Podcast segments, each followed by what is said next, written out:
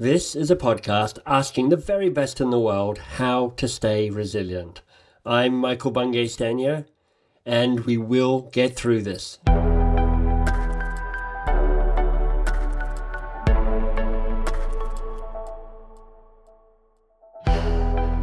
So I was on my Peloton bike this morning. It's actually not a Peloton bike, it's my regular bike, and I just train with the Peloton app.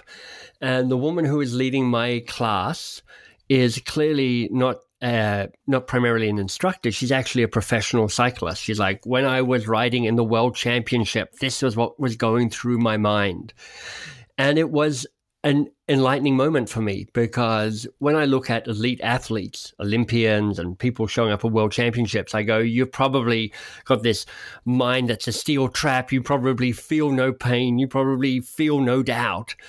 And actually, she was saying, Let me tell you some of the strategies I use to manage doubt, to manage uncertainty, to increase my resilience, to help me get through what it means to race in a world championship bicycle race. And listening to her this morning was such a perfect introduction for my guest today because Bonnie St. John is a former Olympian and I'm very excited to introduce you to her. Despite having her right leg amputated at the age of five, Bonnie St. John became the first African American ever to win medals in the Winter Olympic competition, taking home her silver and two bronze medals at the 1984 Winter Paralympics in Innsbruck, Austria.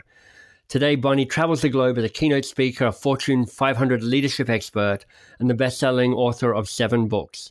Bonnie graduated magna cum laude from Harvard, earned a Rhodes Scholarship to Oxford. You know, I'm a, I'm a Rhodes Scholar as well, but you'll understand why I feel lucky being a Rhodes Scholar when you meet people like Bonnie. You're like, how did Michael win anything here?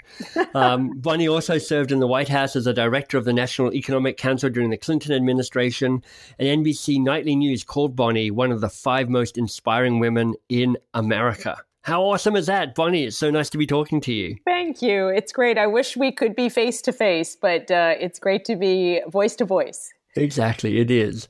And I know, I mean, we've met uh, several times because we both lead training companies and learning and development companies.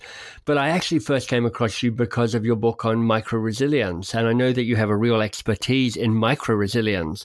So I'm just curious to know there's so much because we're in the middle of the pandemic right now. There's so much being talked about around um, resilience. What are the tired old tropes about resilience that you hear that drive you nuts?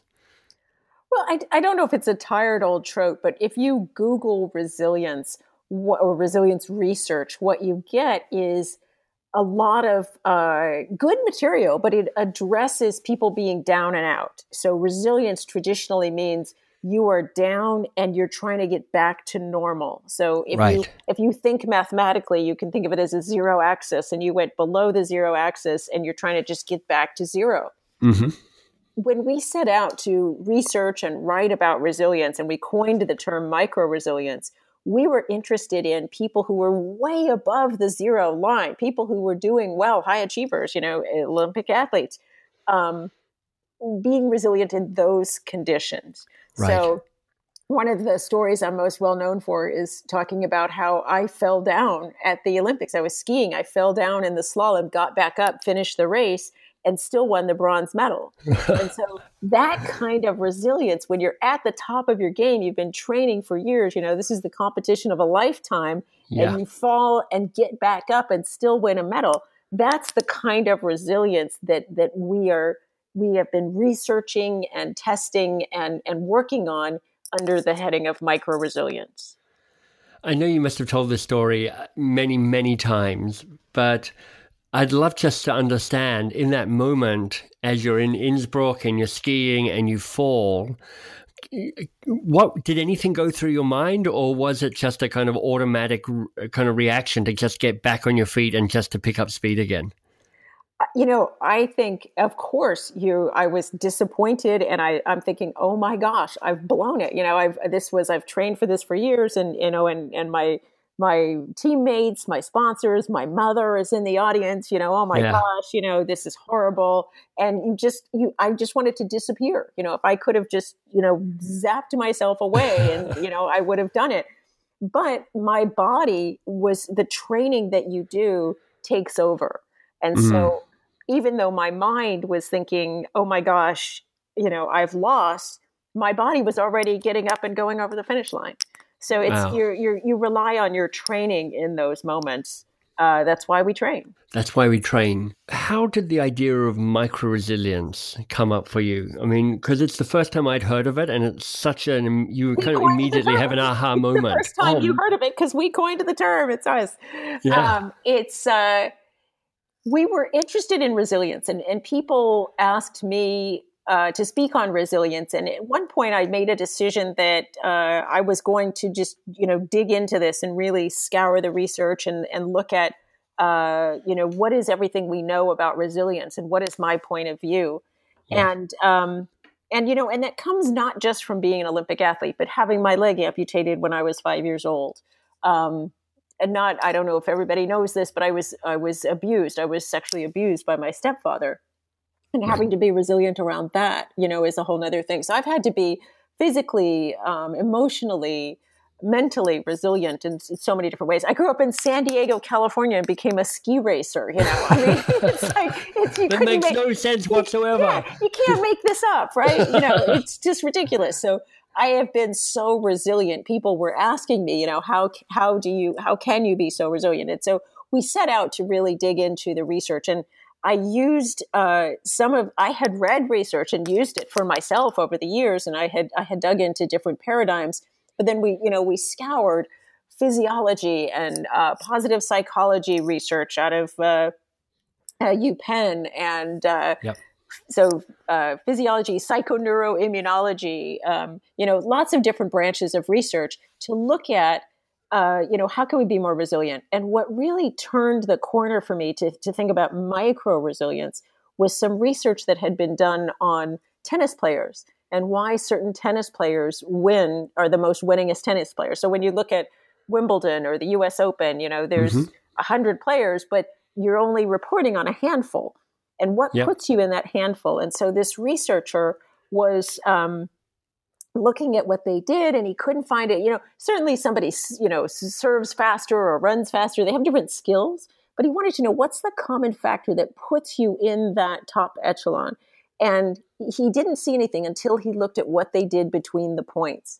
Right. And it's and it's interesting because he never really published this study so I had to go back to him and interview him. He and and ask him, you know, you know what what was really going on there. And it's these micro behaviors that the players do between the points and it can be little things like putting your racket in your your non-dominant hand to rest your hand mm-hmm. and we're talking about 20 seconds 30 seconds between each point um, he they, they had certain self-talk that they used they got their heart rate down to an optimal rate um, they, right. they didn't get distracted by the crowd there were, there were certain little micro behaviors they were doing and so he wrote about that and and talked about it. And now uh, in tennis camps, they teach it. You know, it's well known in the tennis world.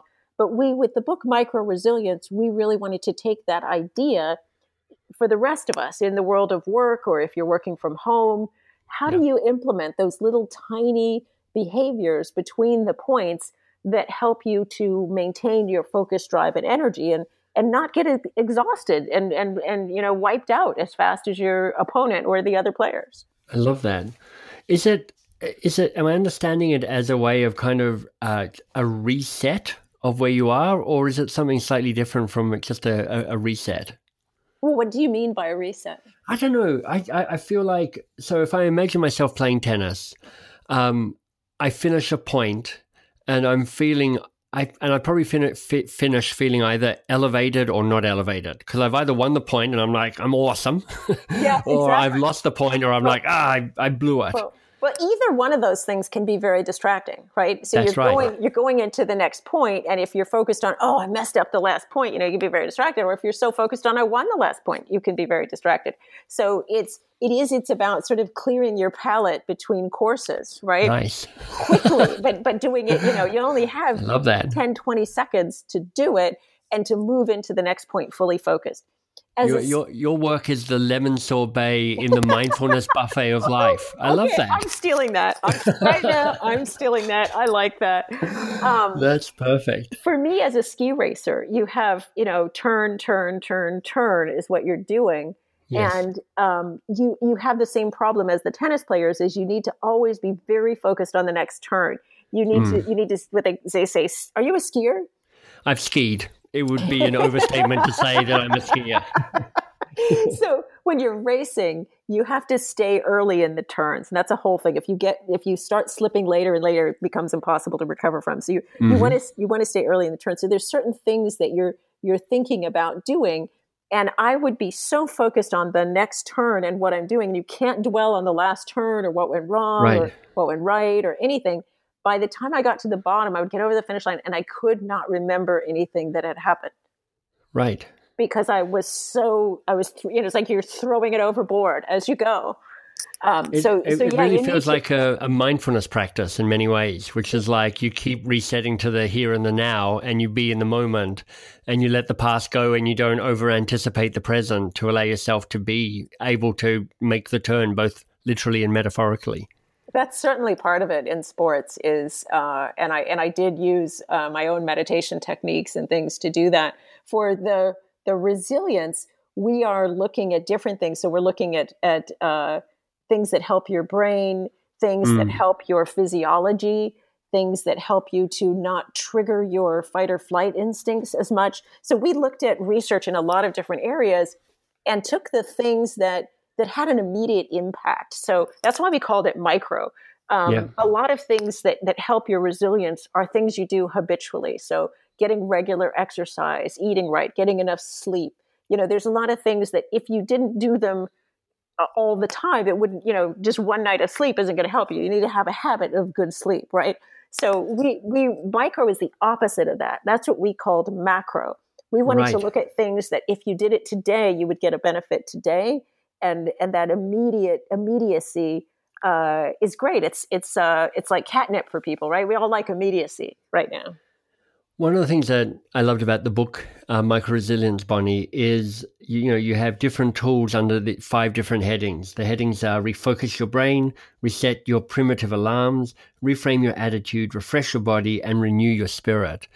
And I'm wondering, I mean, they're all juicy. We could probably talk for about 25 hours on each one of these, but I'm particularly interested in reframing your attitude. What do you mean by that? Well, as it's interesting. So reset was, as you say, is about your primitive alarms or, or your fight or flight instincts, right? And dampening that. So it's, it's not spiraling to the negative as much. So reset helps right. you not to spiral to the negative. Reframe, we designed to help you strengthen your muscles towards the positive. And there's, it can sound very Pollyanna, but there's a lot of good research around uh, having stronger muscles for the positive helps you with diversity at work and, and dealing with different kinds of people. It um, it helps you to stay in your advanced brain, your prefrontal cortex, so you yes. have more access to higher order thinking and creative problem solving. And you know, there's there's a lot of really science based benefits to being able to strengthen your muscles for the positive. So that's what the reframe framework is about. Now, I may get, I may get this wrong, Bonnie. You know the research better than I, but I remember reading somewhere that most of us have a a preset genetically determined happiness level, and we kind of you know I, I like I'm wired to be mostly happy. I know there are other people who are wired to be less happy. Um, is the attitude similar? Do we have a kind of do we have a set kind of in our body? Point. Yeah, a fr- set point that we return to. Yeah. Um, another way of saying it is there's the hardiness research. There's a lot of research on hardiness of attitude, and right. and that we do have an inherited uh, level of of where that is. But I think it's like um, you know some people have the inherited body type of a great athlete, and some don't. And yet, like you for one and me for the no, other. no, and I and I don't necessarily. And and you can you can look in different sports, and not everybody has the exact right. body type that, that it was designed for. And sometimes we get really excited when somebody wins who maybe didn't have the perfect genetic endowment to have won in that sport. Right. And so we can do better than our genetics would indicate. And yep. I think that's what you're looking for uh, with resilience as well. Is you don't just have to plop down and say, "Well, this is what I was given." You know, we all can go to the gym and get a little stronger than we are, you know, we can all do a little right. bit better than whatever our genetic endowment is. So yes, there is a range of sort of attitude inherit what, what we inherited in terms of attitude, Yep. But we can always do better than that. We can always strengthen it. So, is there a tool that you could share with me around um, if I'm looking to reframe my attitude? Because, you know, part of what I'm really taking from micro resilience is sure, there's these ongoing habitual behaviors that will help get more sleep, eat well, exercise. That just kind of sets you up for a foundation of success. But part of the, the brilliance of micro resilience is like in the moment, you can make these adjustments that make a difference pretty much right away. Thank you. You put that you put that so well and and I think it's so important because even if you were really good at all the kind of overall habits, even if you exercise well and you drink water regularly and you do all these things, there's still moments or right. parts of the day that, that you get thrown off and things go badly or there's a shock or a surprise and you you need to deal with that and the the better you deal with that the more you're going to be able to make sure you go home and sleep well and eat right and you know as opposed to go home and say i want a pizza and a beer yeah um, exactly. and so so it, they they they uh, affect each other and and the ability to to uh, meet the shocks and drains and upsets that we have are is crucial. Yeah. So here i am bonnie like I slept well last night. I actually had a protein s- smoothie for breakfast. I actually spent time on my Peloton bike. So I've done all the long term things. But something happened just before this call that's just left me feeling annoyed and frustrated. Help, help, so, help me. so there are 21 different micro hacks in the book. But, yeah. but, an example of what would be a great one for that is there's uh, we talk about having a first aid kit for your attitude Nice. And and yeah, it's so funny. Even you you just get it. Uh, we didn't call it in the book. In the book, we called it a joy kit, but uh, we started saying calling it a first aid kit for your attitude because like you just get it immediately. We have first aid kits for a cut or a bruise or a burn, right? And we, you know, you don't know when you're going to need it, but you have it ready. In the same way, you can be ready for when you take a hit with your attitude, you know, and it can be you're in sales and you know you've been working on a big sales project and you lose the deal. Um, it could be uh, a deadline for a proposal you're supposed to put together uh, gets moved, and you suddenly have to do stay up all night and get something done. You know, it can be on the home front. It could be um, yeah. somebody in your family gets sick in an unexpected way, uh, and uh, that can be very scary. Um, you know, so it could be any kind of a shock that happens. And just as you gave the example, you know, you're all healthy, you've done everything right, but suddenly this shock lands in your lap. Yeah and um, the research shows that we tend to, you know, trigger our fight or flight mechanisms, and then we're not thinking as clearly. We don't have access to all of our brainstorming and ideating and uh, sure. the ability to have good solutions. Exactly. So, when it all goes back down to that little amygdala, exactly. everything everything comes like primitive. It's like yeah. I, it's, it's I'm, I'm in survival mode here. So, um, so we talk about having a first aid kit for your attitude, and you can you want to put that together when you're not in a state of shock, right? And exactly. be ready, just like the first aid kit for uh, for whatever happens. And so you put things in the kit that are going to help you turn your attitude around. And what I've come to realize is, you know, somebody said, "Why don't you sell first aid kits for your attitude?" Well, it depends on what you want to put in it. You know, what right. is going to help your attitude is different than necessarily what's going to help mine. That's so, really helpful. I can put in. I, I, I like chocolate and peanut butter in my first aid kit, but um, but also I had a note from my mother that said, uh, "Cherish yourself." That's and beautiful. she had yeah. my mother passed away a number of years ago, but um, she had that old fashioned penmanship. You know, they took penmanship yeah. in school, and so I remember writing. yeah, exactly. So she had this beautiful longhand writing that sits here, and her write, you know, I, her writing was so recognizable to me. Sure, and just um, you know had that impact. Also, my mother was somebody who had a very rough life. I mean, we get really serious here. She was black in the South. Yeah. And when she was growing up, she actually there were lynchings in her town. I mean, I, it, it she, she, had a she came up through a rough, rough yeah. life, and so when she she gave me this sachet with a note that said "cherish yourself," and that just meant so much to me. That you know, she tried so hard. She she had uh, so many demons, and she wrote affirmations, and you know, she believed in positivity and and so much. So anyway, so having something that helps you put whatever's happening in the moment into perspective. And so yeah. something we all have different things that can do it for us, whether it's chocolate, peanut butter, or a note from your mother who passed away that. 10 years ago. I'll, I'll, share the two things that, that come to mind for me. One's a physical thing, one's a memento. So on my desk, I have a card from my friend Kate, who's British. And on the front of the card, it just says, You magnificent bastard. and you can't. It, it, really helps if you understand the English sensibility to hear that because yes. it, it, may not land exactly. But for me, I can absolutely hear Kate saying that, and it it lifts my spirits every time. Um, and then the other thing is I got from um, a writer called uh, Benjamin Zander many years ago. He wrote a book called The Art of Possibility, and he's a conductor um, and a charismatic speaker. He's on the he was on the keynote speaking circuit for quite a while. And he said, look, whenever anything goes off the rails, and it will because that's life, what he does, and he recommended it to others, and I loved it as a tool, is you throw your hands up in the air and you say, How fascinating.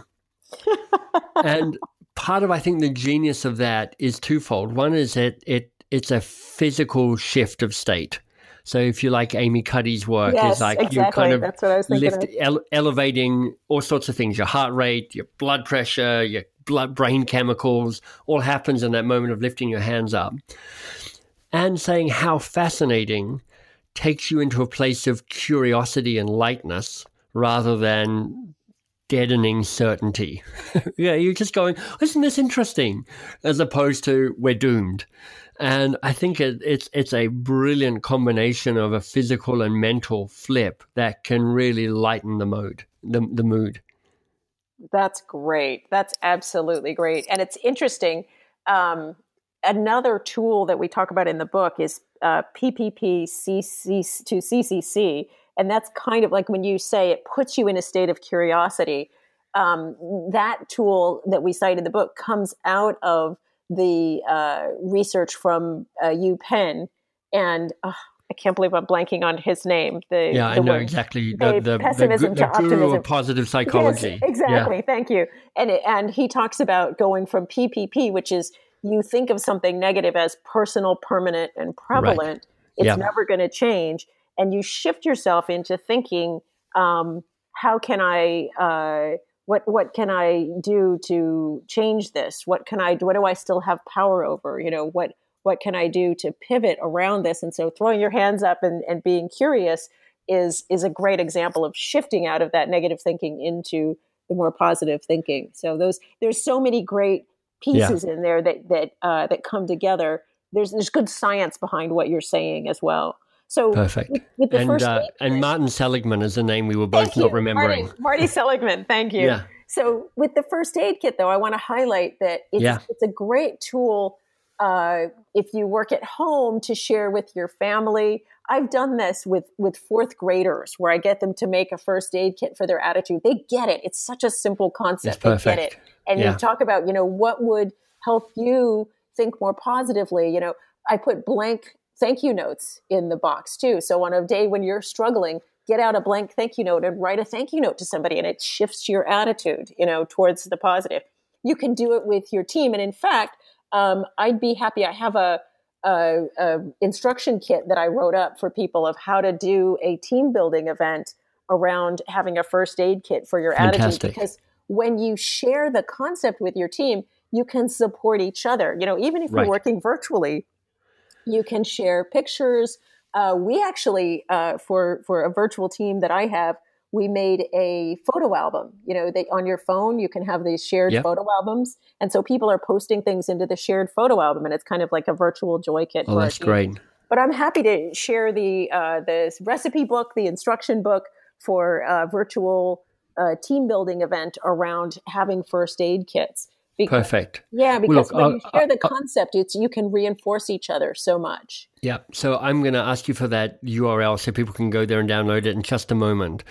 Um, before we go there, one of the things that we talked about just briefly before we hit the record button was this whole idea of zones and how you can set up physical zones where you work, whether that if you're sheltering at home at the moment or if you're going more broadly than that. Can you just talk to me a little bit about that? Because that sounds really interesting. It's so interesting because you you said physical zones. Actually, you know what? And there was one thing I made a note on the the last thing we talked about. Sorry, is just for your first aid kit. be careful about putting it all on your desk. So you talked about what's on your desk oh, because yes. you tend to become immune to seeing it. So right. so sometimes with the first aid kit, it's good to have it in a drawer or uh, in a bag if you're at home, or or or some people even do it on their phone and have quotes nice. or uh, thank you notes or something in a file. So anyway, just just having it out all the time, That's you can really become helpful. into it. So sorry. So back to the zones is um, you said physical zone, and it doesn't necessarily have to be physical. Uh, one of the great examples that I, I heard was in a hospital when a nurse is out dispensing medicine.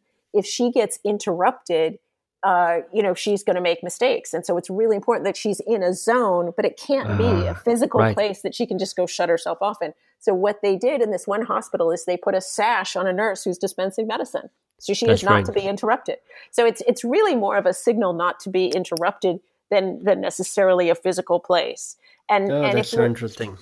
And now that we have so many open plan offices you know it's a challenge. I know one uh, workplace where they have um, like a flag that you can put up or down. If your flag's up, don't interrupt. Yes. You know, and so so it's it's more of a signaling thing about don't interrupt. if you can make it a physical place, great. But we don't Yeah. always have that luxury to to do that. But it comes from the research on our brains when we get interrupted a lot.